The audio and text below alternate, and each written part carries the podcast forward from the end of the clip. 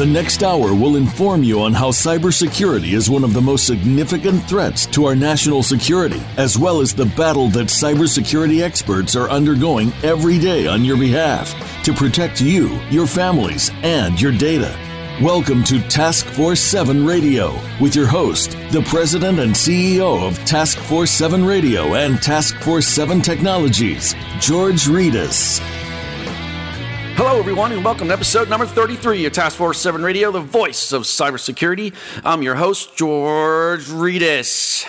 I want to emphasize that all opinions expressed on the show are my own and not that of my present or past employers. I will never disclose any sensitive intelligence that I've been privileged to as a result of my current employment, and I will never knowingly disclose any classified information related to any security clearances I presently hold or have held in the past with the United States government, and nothing I say during this show should be construed as legal or financial advice.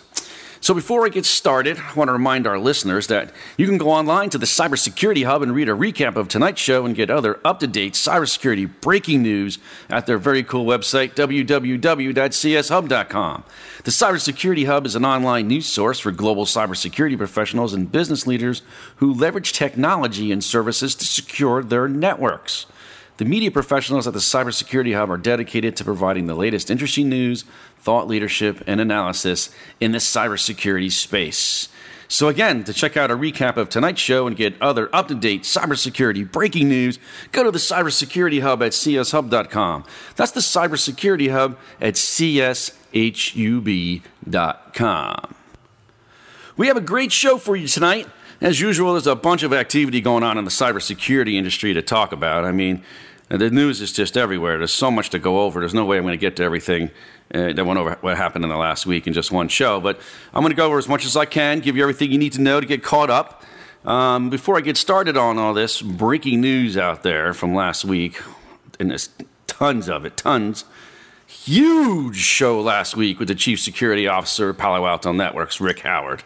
I mean, it was great having one of the world's most well known and well respected chief security officers from, you know, it's really the one of the, one of the largest cybersecurity companies in the world on the show. And, you know, we talked all kinds of shop about cybersecurity. It was a great show. It's a really no brainer to listen to. I mean, you know, it's it's it's one of those you don't want to miss. So I got a lot of great feedback on, on, on, last week's show, of course, and especially around Rick's comments around a company's ability to measure cybersecurity risk, which we dedicated the entire second segment of the show to. And I, you know, because I happen to have a personal passion about it, and and it was it was a great talk, and I, I think we really started to dig in uh, here, and, and I think really started to unpack how to quantify and use probabilistic methods to measure cybersecurity risk. It's definitely definitely sunk in. I think with some of the feedback that I got, and people are really starting to think about what they're doing and how they're doing it. So, uh, but Rick and I had a lot more to talk about just that. I mean, he gave us insight on a variety of different topics, uh, including the cybersecurity talent crisis, which we talk about here all the time. It was great hearing his thoughts about that. And I was able to get his thoughts on uh, the defense in depth models and historically how that's you know either evolved or not working, so to speak. I guess you could uh, got to listen to the show to see what he says, uh, but it was very interesting. And then we talked about the cybersecurity kill chain and how you know companies have been implementing the kill chain and if they've been successful at implementing the kill chain or not. Yeah, we spoke a little bit about uh, what automatic security enterprise orchestration. and a whole bunch of things, man. Point products, partnerships. We talked about the Cybersecurity Threat Alliance and much, much more in last week's episode of Task Force 7 Radio. So if you didn't get a chance to listen to it, not to fret. Just find your favorite playback medium, search for Task Force 7 Radio, look for the latest episode. That's episode number 32, named Who Says We Can't Measure Cybersecurity Risk in Cybersecurity? And the Chief Security Officer of Palo Alto Networks, Rick Howard, appears on the second and third segments of the show. You can find TF7 Radio on a total of nine different playback mediums, including iTunes.com, Google Play, TuneIn.com, Stitcher.com, Player.fm, Overcast.fm, ListenNotes.com, the show's very own website at TaskForce7Radio.com, and of course, the number one internet talk radio producer in the world at VoiceAmerica.com. So, on all nine different options to get your TF7 radio fix, we're everywhere. You can't miss this. If you Google Task Force 7 Radio, you get all your options, folks. Check us out. TF7 radio playback at your convenience 24 7, 365 anytime, anywhere around the globe. And please, please, please don't forget to subscribe. It's very important to us. So, a crazy week in cybersecurity. I, I, I want to kick off the show to talk a little bit about an article in ZDNet last week by Tom Foremski, where he wrote an interesting story about IBM. And, you know, IBM, obviously a huge player in the cybersecurity space. They're putting out a warning to the world that the evolution of quantum computing is definitely threatening the most common encryption technologies that we all use today to protect data and preserve our privacy and our freedoms. And so it seems that, you know, for I guess it's good news for some of these people out there, you know, these nut jobs out there who call themselves activists and want to make all the data in the world accessible by everyone might actually be one step closer to getting their wish as the, the, the probable emergence of quantum computing could make our data all less secure and then in, in, in the end reveal all of your encrypted secrets and expose all of your business data as well as your, your private information. And so this all, you know, possibly in, in just a few years from now, they're saying, and we'll get, you know, over some time frames here in a second, but I mean, we all know that's going to go by like lightning, right? It just seems like the older I get, the faster time goes by. I mean, it's just fast, right?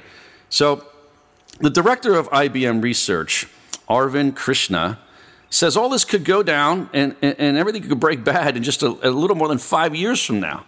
So, just plainly put, quantum computers will be able to instantly break the encryption of sensitive data protected by today's strongest security and in, an important layer of security used by millions of cybersecurity professionals out there, as regular as well as the, the regular folks, right? The regular folks use this to protect their data all the time, whether it's their emails or their instant messages, and just about everything in digital format will will no longer be protected by prying eyes. So, having said that, it's really time to start thinking about how we're going to solve this this threat to our current encryption technologies. Krishna warned that anyone that wants to make sure that their data is protected for longer than 10 years should move to alternative forms of encryption right now, which was, you know, sort of a call to action. You know, he was speaking at an event at the, the Churchill Club in San Francisco with a panel of other industry professionals when he made these comments. So I feel that quantum computing has been emerging for some time, and many cybersecurity professionals are well aware that you know major strides are being uh, made in this area in the quantum computing space. But some of the listeners might not be fully aware of quantum computing and what the term means. So I'm going to go over a little bit just to make sure everybody's in tune with the show and understands what we're talking about. So. If you want to read about quantum computing, I, I found a decent article. It's, uh, it's by Abigail Beall and Matt Reynolds of Wired.com. Uh, it's you know, another shout out to the cybersecurity magazines out there. Uh, they wrote it on uh, February 16th of last year. You can find it um, in Wired about uh, about quantum computing. So basically, you got a bunch of uber smart people over at IBM. You got super smart people over at Google, and you got a whole bunch of other companies, a small group of companies really, but you know that, who are racing each other to create the next generation of computers. That's what it comes down to. So they're doing this because quantum computing can help us solve some really, really difficult problems, like um, uh, modeling complex chemical processes uh, that our existing computer technology can't even scratch the surface, can't even begin to solve some of these problems. We don't have the speed to do it. So, but but quantum uh, fu- the, the quantum future, it's not going to come easily, and, and there's no knowing what it'll look like when it does arrive. Uh, there's been some forecasting on it, but at the moment, companies and researchers are using a handful of different approaches to try and build the most powerful computers the world has ever seen. So, what, what exactly are we talking about here? Let's, let's, let's break it down. So, quantum computing takes advantage of the strange ability of sub- subatomic particles to exist in more than one state at any time. So, due to the way that the tiniest of particles behave, operations can be done much more quickly and use a lot less energy than our classical computers do today. So, for instance, let's just try to unpack this for a moment. And I promise you, this is the most technical we'll ever get out of this show, and it'll only be for a minute or so. I try to stay away from it. I don't want to go to a rabbit hole and lose a whole bunch of uh, my audience. Uh, I know some of the audience can get real technical; they start zoning out, and it's it's not why people listen to this show. But but we have to talk about it a little bit just to kind of unpack this a little bit. So here it is in just a few short sentences, right? So in, in classical computing, a bit is a single piece of information that can exist in two states. It's a one or a zero. It's a one or a zero. And it's, it's, it's a binary digital world that we operate in right now. And anybody who's ever done forensics and anything like I have knows very well this, this binary world that we live in in ones and zeros. And quantum computing, however, uses quantum bits or qubits instead of this typical binary digital world. So these are quantum systems with two states.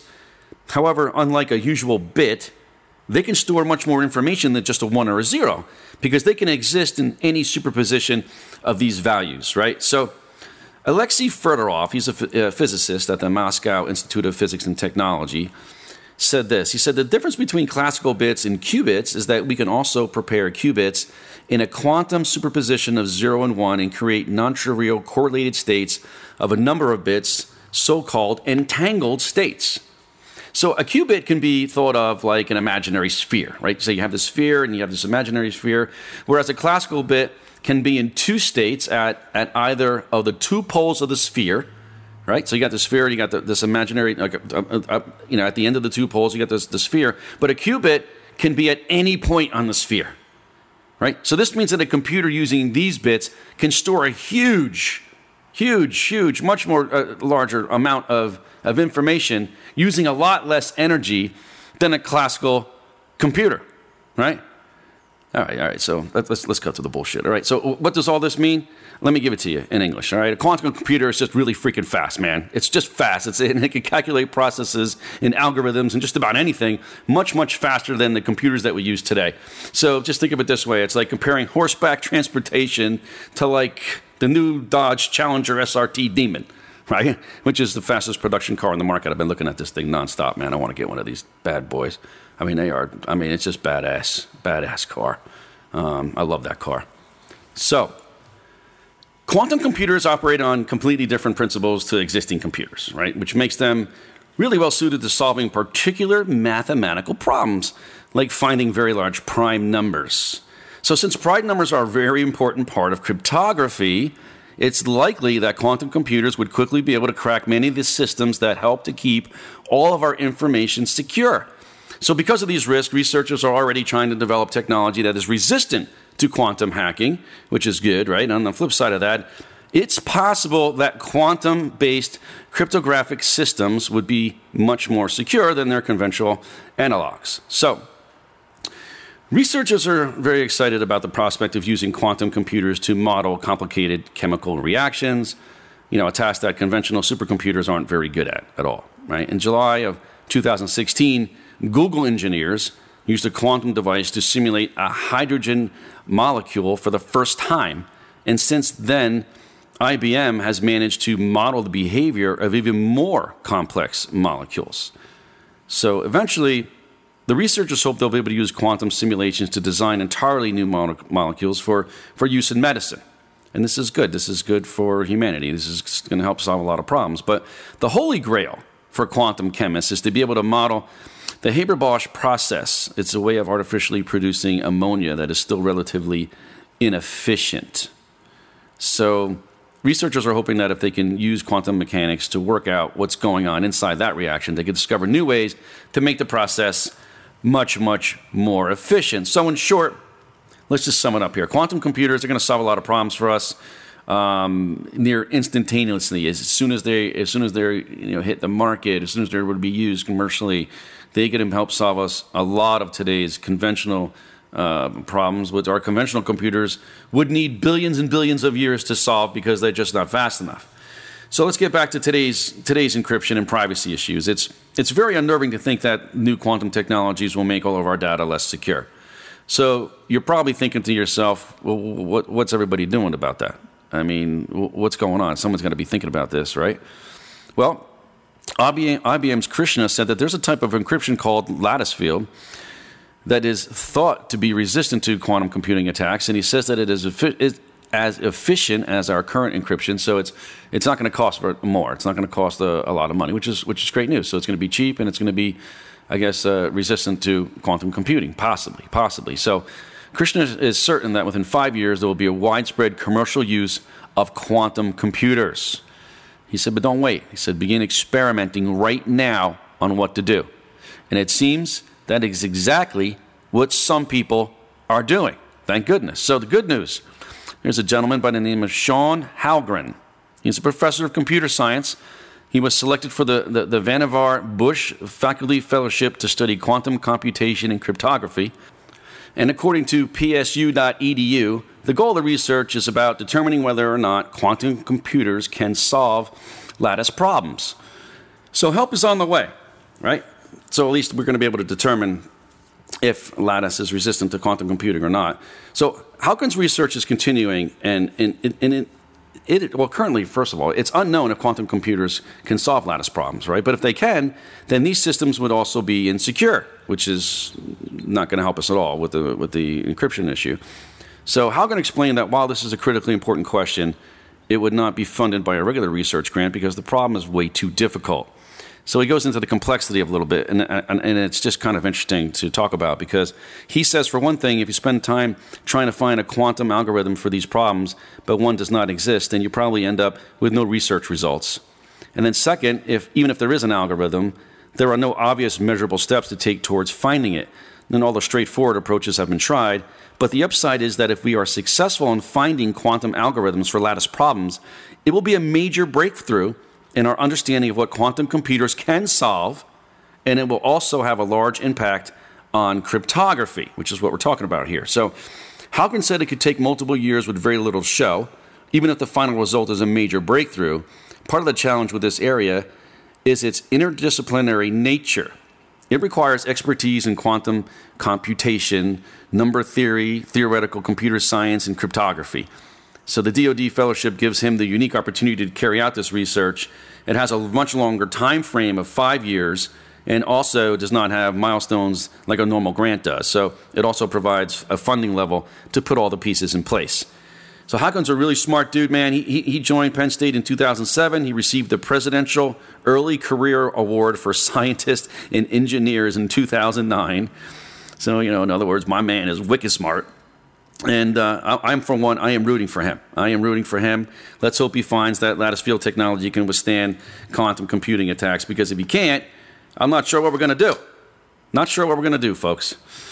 So I want to remind our audience that we're building the world's premier cybersecurity professional network, Task Force 7. I'm really excited about this, folks. Tune in over the next several months for more information about this much needed and much awaited for network. We're going to solve some problems together, folks. I promise you.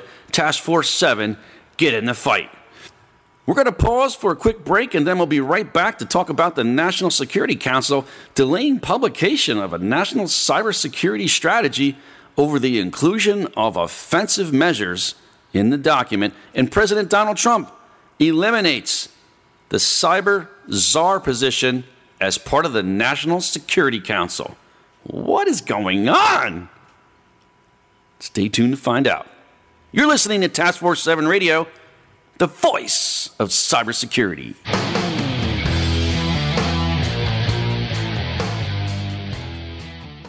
Become our friend on Facebook. Post your thoughts about our shows and network on our timeline. Visit facebook.com forward slash voice America. Account takeover is the fastest growing form of cyber attack. Criminals exploit compromised accounts for financial gain, often causing irreparable and long term damage to finances and reputation. Many companies think they're protected. They believe using a password manager, multi factor authentication, behavior based technology, password rotations, or solutions that scan the deep and dark web is enough. Yet the account takeover problem only continues to get worse. SpyCloud combines human intelligence and automated technology to prevent account takeover for your customers and employees. We recover stolen credentials early in the account takeover lifecycle before the credentials are sold on dark forums. Check your exposure for free at spycloud.com.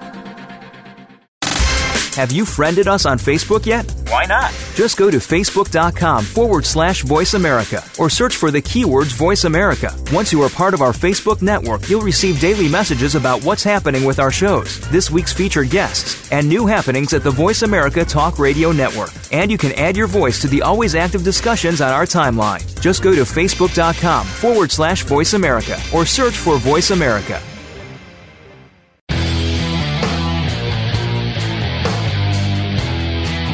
You're listening to Task Force 7 Radio with George Rettas. If you'd like to find out more about our program, please visit the website at taskforce7radio.com. Again, that's Task Force 7 with the number 7 radio.com. Now, back to this week's show.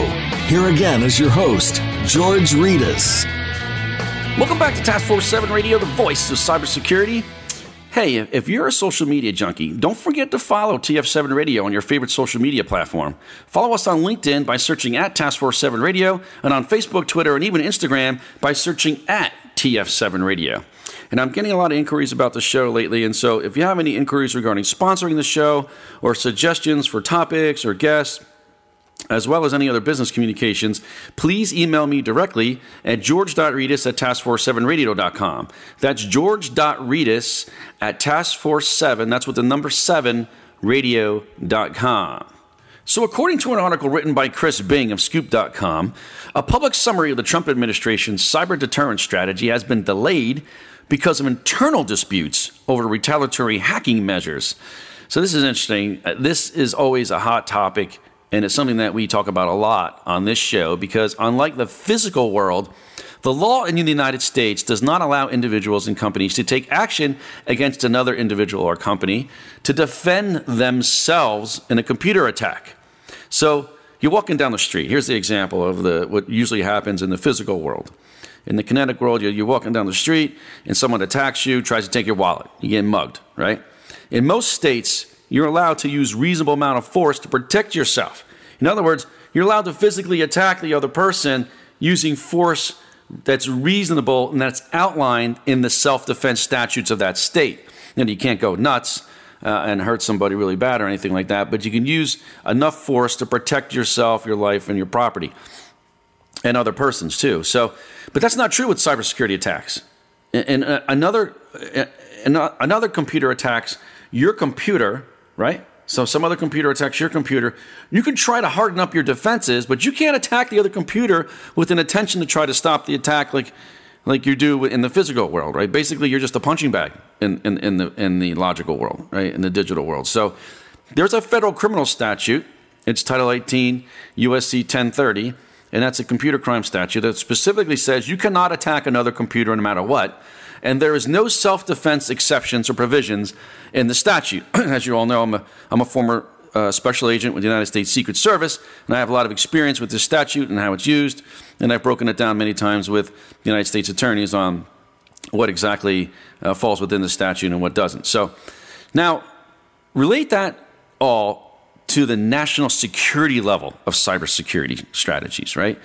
Of course, the United States government can attack a, a, computer of a foreign nation if those computers threaten the national security of the United States, but it's remained unclear what the parameters of these offensive tactics will be and, and what line a foreign nation has to cross to actually trigger the implementation of these offensive tactics. Now, this is something that we've all been complaining about uh, ad nauseum for, for years now in the private sector. There's, there's no real structure here. No one really knows what the rules are. It's sort of like the wild, wild west out there, right? And we, we, we want to get some kind of uniformity across you know, national uh, lines here. So, according to sources, several National Security Council staffers are seeking edits that emphasize repercussions if an adversary attacks either the U.S. government or U.S. based companies in cyberspace.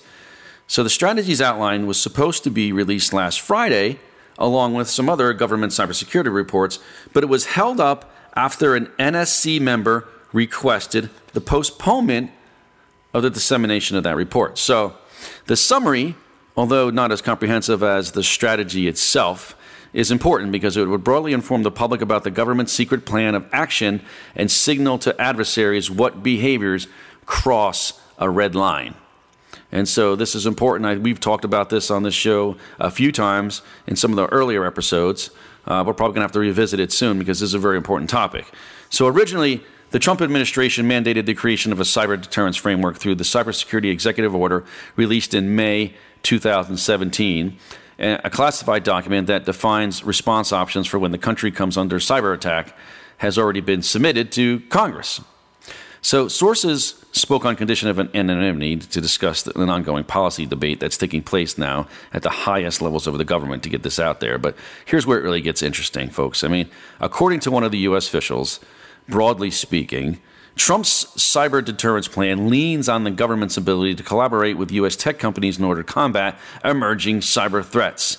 So the delayed release of the aforementioned summary and other reports came as a surprise to many of these same private sector partners that are, you know, probably collaborating with the government on how this is going to be framed.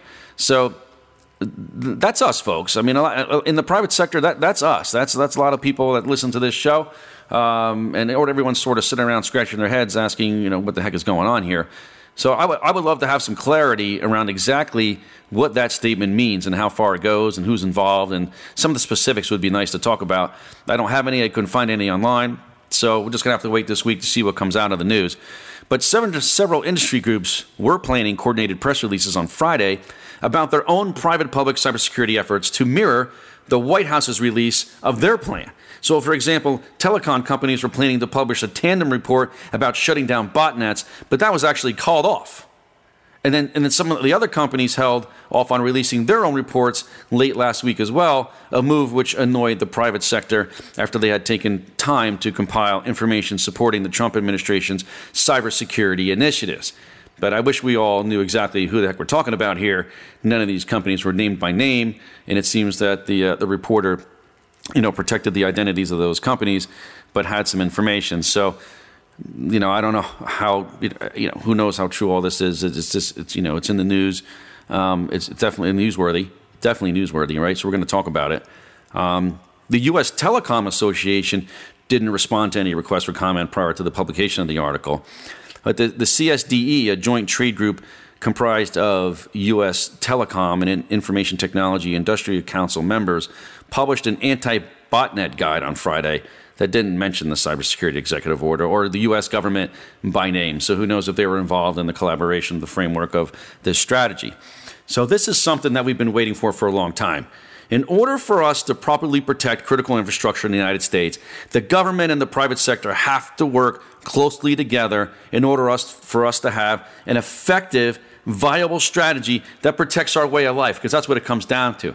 It comes down to protecting our way of life. You know, make no mistake about it. This is uh, one of the, the, the highest priorities and the biggest threats that we have to our national security. So there's no other way around this. Extensive collaboration is imperative to successful comprehen- uh, a, a, successful comprehensive national strategy uh, that put us on the path to protecting ourselves. So, with the recent departure of the White House cybersecurity coordinator Rob Joyce and Homeland Security advisor Thomas Bossart, Bossert, excuse me, the White House lost its two most prominent figures, and they were the ones who were actively fostering the relationships with the private sector on a lot of cybersecurity matters. And of course, this didn't really go unnoticed by anyone.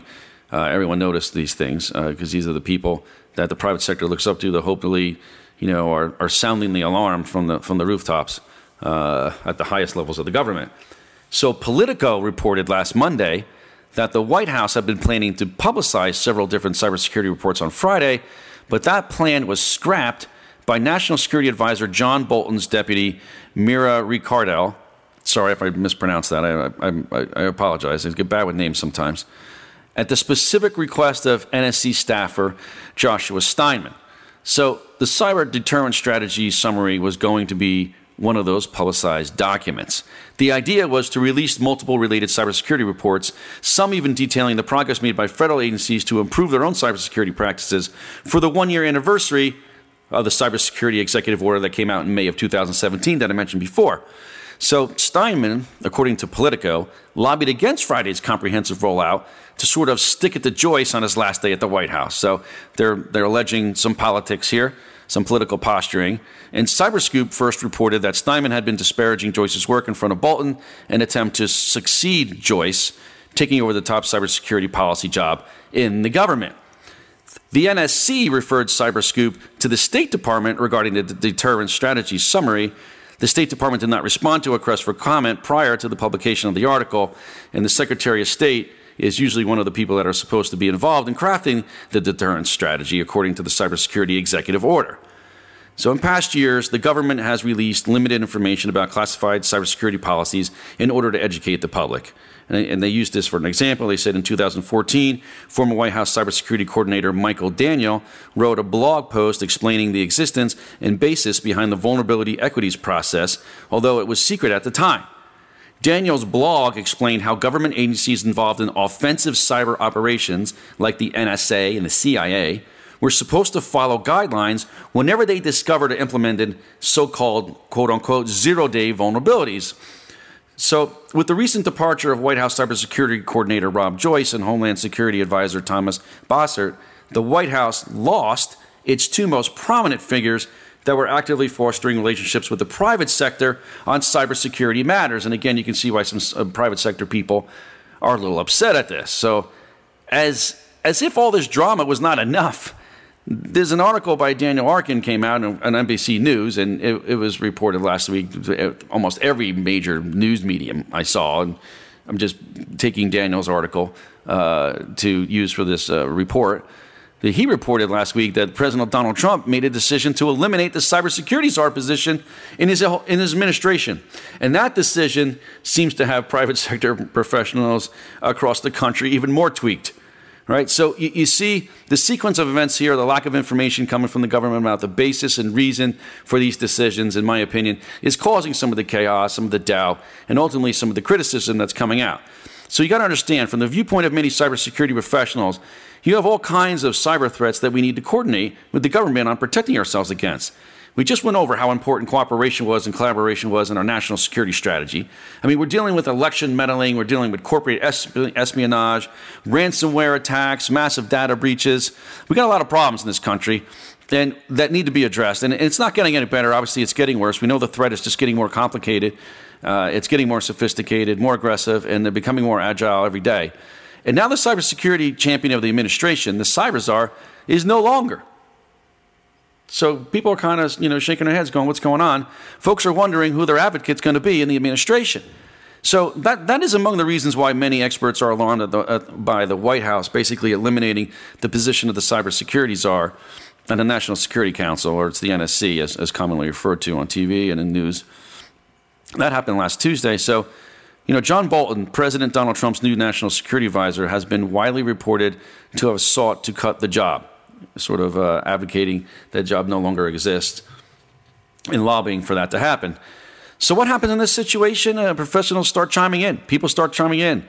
So, J. Michael Daniel, who served as the cybersecurity coordinator under uh, President Barack Obama and now leads the Cyber Threat Alliance. This is the nonprofit group formed by cybersecurity companies that Rick Howard spoke about on last week's episode of the show. If you missed it, go back and listen to it. I promise you, you're going to like it. But he said, Daniel said that this is definitely not the signal you want to send to your allies and your adversaries. And I, and I get that. But, you know, also, according to Megan Reiss, a national uh, security fellow with the R Street Institute, which is an, it's just a nonprofit public policy research organization. The Departments of Defense and Homeland Security will surely continue to stay on top of cyber threats, but the U.S. government has apparently lost the person who can aggregate them for the president and his staff. And that's that's a good point. I guess the question is how are they going to do that from now on? And that hasn't been communicated to anybody. That's what's sort of causing the confusion in my mind. So basically what Reiss is saying is that the West Wing might fail to see the big picture around what the Director of National Intelligence considers the number one global threat in the, to the United States. I mean, Russia, China, North Korea, I mean, come on, I, Iran, and not to mention terrorist groups, rogue criminals, criminal, criminal organizations. They could just exploit the apparent disorganization and target the U.S. Now, my personal opinion is that statement assumes that there is disorganization in the administration, right? We don't know what the plan is. They haven't communicated that to us. And to think that somehow we're more vulnerable as a nation right now, this instant, than we were yesterday, is a little bit of a stretch. Okay, let's let's let's be real, right? I mean, just because they haven't communicated the management structure they intend to use with the public doesn't mean that there isn't one. I mean, do you think that John Bolton, a security professional with years of experience in the government, recommended the elimination of the cyber czar position without having an alternate plan? And recommendation to the president? I mean, come on. I, I, no, I, I do not think that happened. But the article goes on to say that if we entered into a conflict with foreign powers and they wanted to cause damage to us, they could go after our critical infrastructures like our power grids and, and so on and so forth. And, and look, we all know that. I mean, cars, transportation, uh, biochem, nuclear plants. I mean, we get it, right? I mean, this is something we talk about all the time, but they're sort of trying to, you know, I, I, guess get their point across in terms of how important the position is. Of course, the position is important in terms of the fact that, yeah, everybody was pretty happy that we had somebody at the top of the chain here, making sure that everybody in the NSC was on board and, and communicating all of our, our our uh, our issues, whether it's Russian election interferences or Chinese espionage issues, uh, North Korean attacks, uh, and, and, issues that we've had recently with WannaCry and and a bunch of other you know Sony Pictures that was involved. Uh, you know the terrorists and criminals that are attacking us whether it's ISIS and, using propaganda tools and other ransomware attacks. I mean, there's a bunch of different issues here that you know obviously outline how important that position is, and I think a lot of the people on this show understand that. We're not going to go over that you know uh, in detail, but everybody understands uh, how important it is. So, to my point. You know, Michael Daniel, the former cybersecurity coordinator under Obama, as, as I quoted before, uh, he said that there, there's nothing secret or holy about the role, and that it is Bolton's prerogative to restructure the National Security Council, which I agree. I agree with that. I agree with that statement. All right, and that's a little level setting here. It's a little calm down with the hysteria, but let's see what, what's going to happen first before we really launch too much criticism. Right. So a memo circulated by an aide to Bolton said the position was no longer necessary because lower level officials had already made cybersecurity concerns a core function of Trump's national security team. This, according to the New York Times. So the New York Times coming out saying that, hey, look, you know, these guys have got it under control.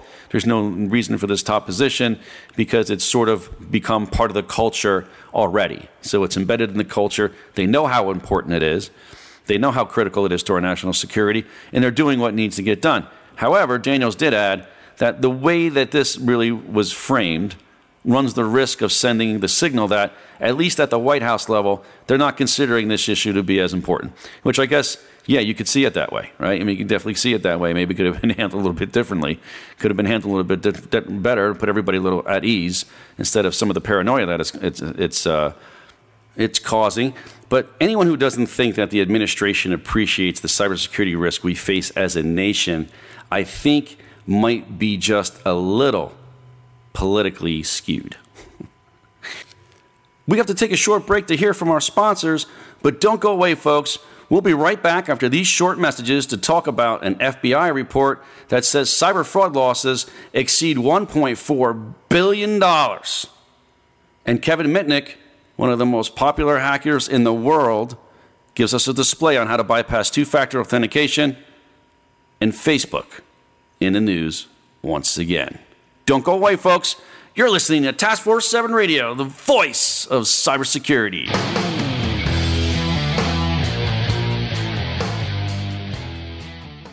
Become our friend on Facebook. Post your thoughts about our shows and network on our timeline. Visit facebook.com forward slash voice America.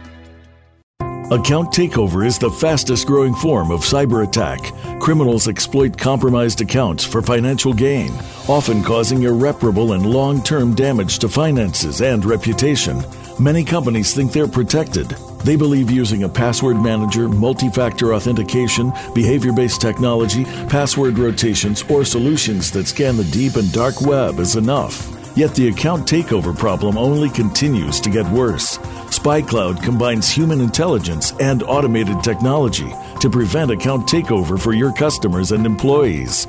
We recover stolen credentials early in the account takeover life cycle before the credentials are sold on dark forums. Check your exposure for free at spycloud.com. Have you friended us on Facebook yet? Why not? Just go to facebook.com forward slash voice America or search for the keywords voice America. Once you are part of our Facebook network, you'll receive daily messages about what's happening with our shows, this week's featured guests, and new happenings at the Voice America Talk Radio Network. And you can add your voice to the always active discussions on our timeline. Just go to facebook.com forward slash voice America or search for Voice America.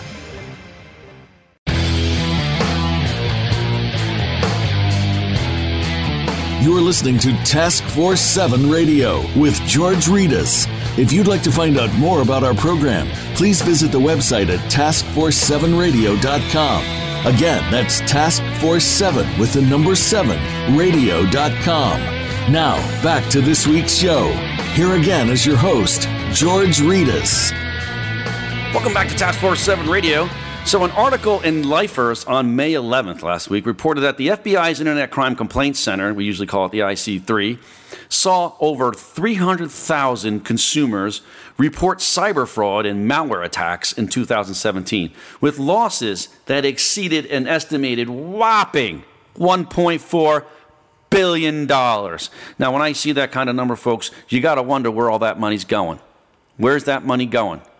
And, and out of that $1.4 billion, I'm certain that at least some of it, some portion of that money, is going towards anti American interests. So they're stealing the money from us and they're using our money to fund terrorist operations and criminal operations and operations that go against anti Western interests. That's what they're doing.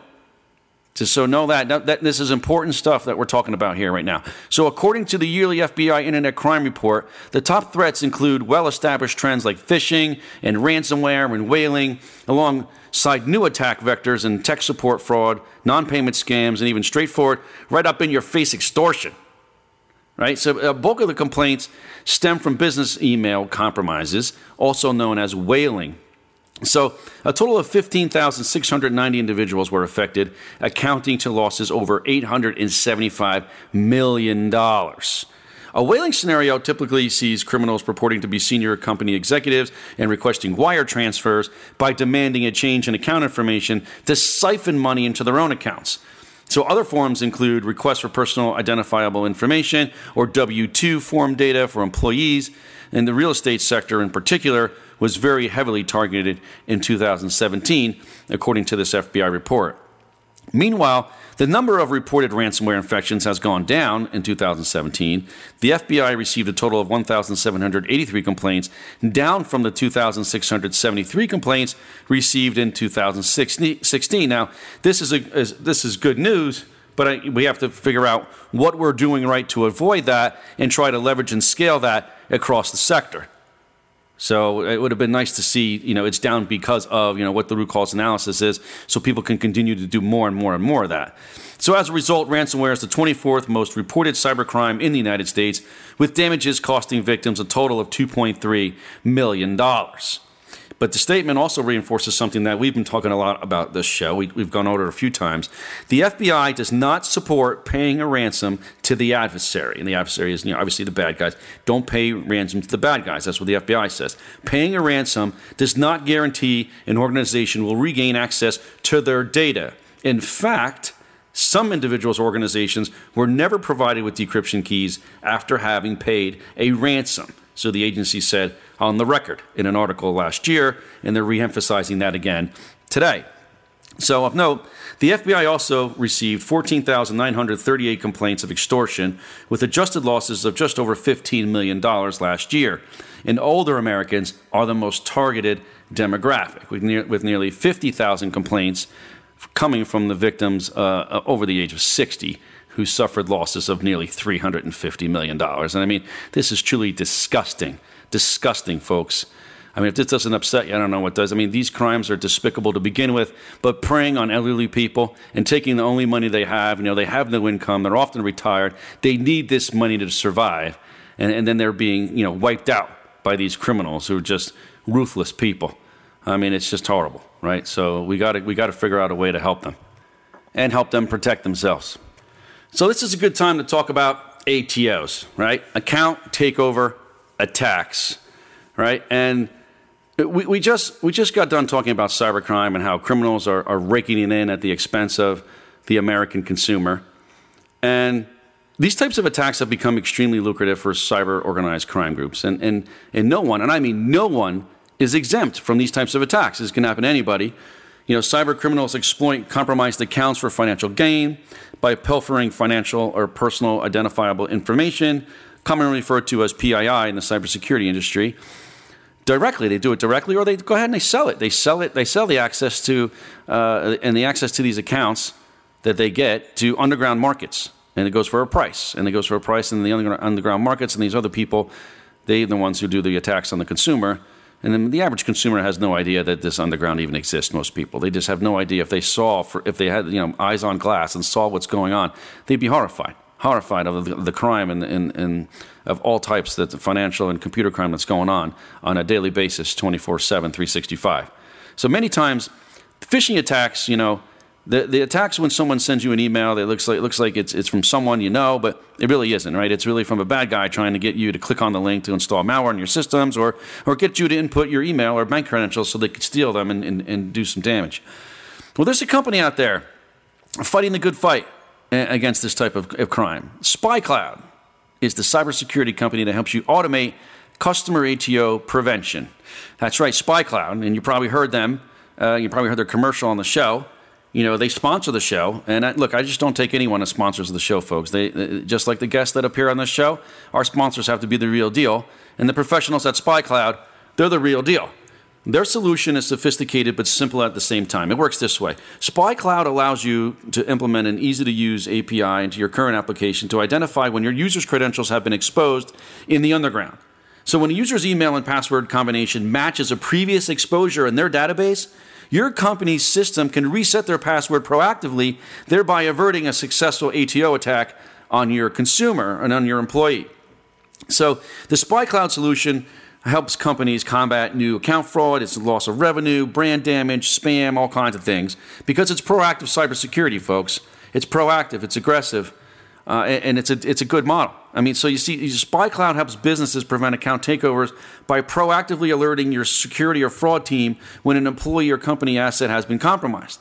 So if an employee's credentials are exposed, if force a password reset can be automatically initiated and the account can be monitored for suspicious behavior. So with cyber fraud and account takeover skyrocketing, like we just spoke about, how valuable would this prevention service be to you and your company? I, would say pretty pretty valuable right? So automation's the key here, uh, as in anything in business these days, right? So SpyCloud's Active Directory tool runs continuously based on the schedule that you specify. The tool automatically compares new stolen credentials to your active employees and forces that password resets when passwords have been compromised. It forces it to happen so it gets done in a way before the crime actually takes place. So the tool is an exact match technology. It eliminates a lot of false positives. It eliminates a lot of help desk calls that, that raise costs dramatically, and that's what people in business are trying to do these days, right? Um, they're trying to eliminate all this, these administrative costs and get to the bottom line and the value of these type of technologies. So this is what I encourage you to do. Go to www.spycloud.com slash TF7. That's www.spycloud.com slash TF7 to check your exposure on your email credentials. So when you go to spycloud.com slash TF7, you don't have to, to be a business to do this, folks. I mean, this is for anyone listening to Task Force 7 Radio. This is for all Task Force 7 radio listeners. Go to spycloud.com slash Task Force 7, or I'm sorry, spycloud.com slash TF7 and put your email address into the box to see if your credentials have been compromised in the cybersecurity underground. It's, it's completely free of charge. Doesn't cost you anything.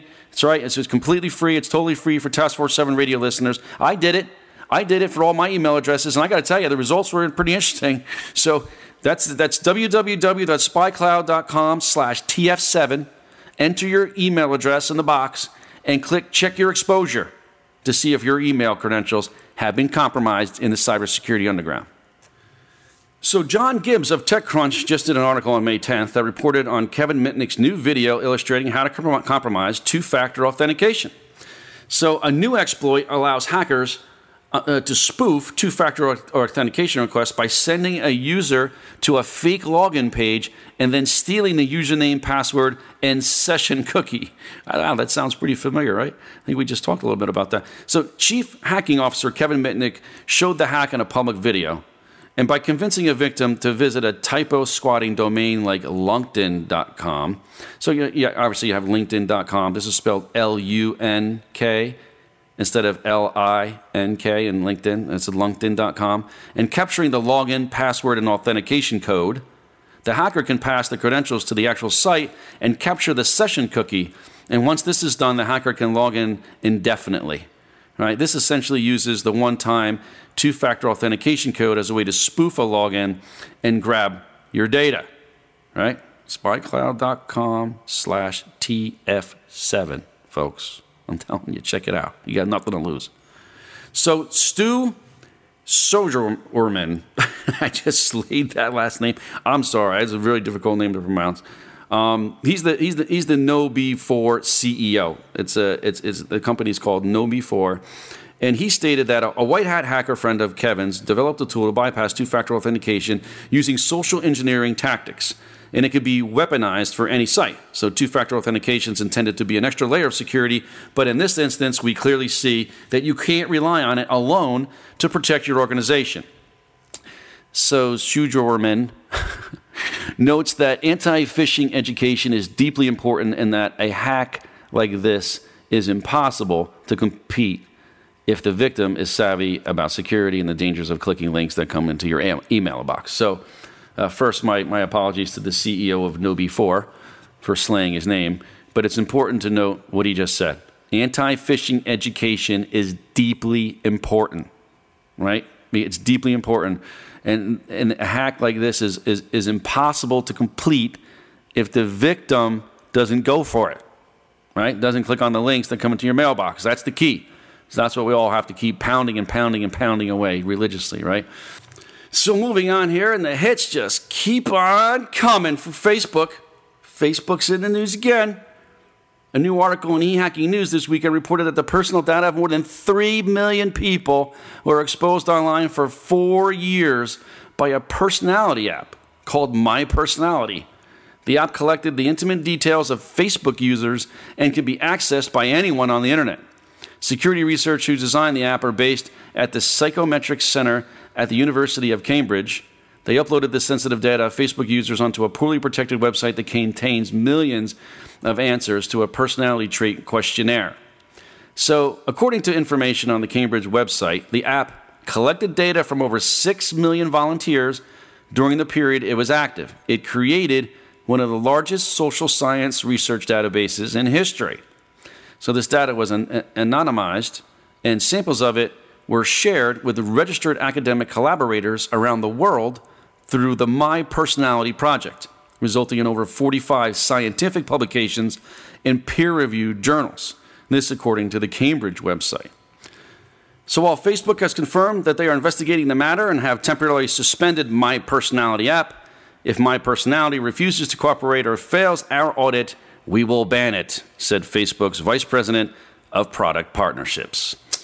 So we've run out of time, folks. But before I go, I want to remind our listeners to visit the Cybersecurity Hub to read a recap of tonight's show and get other up to date cybersecurity breaking news at www.cshub.com. That's the Cybersecurity Hub at cshub.com. Thanks for tuning in. You're listening to Task Force 7 Radio, the voice of cybersecurity. Stay frosty out there.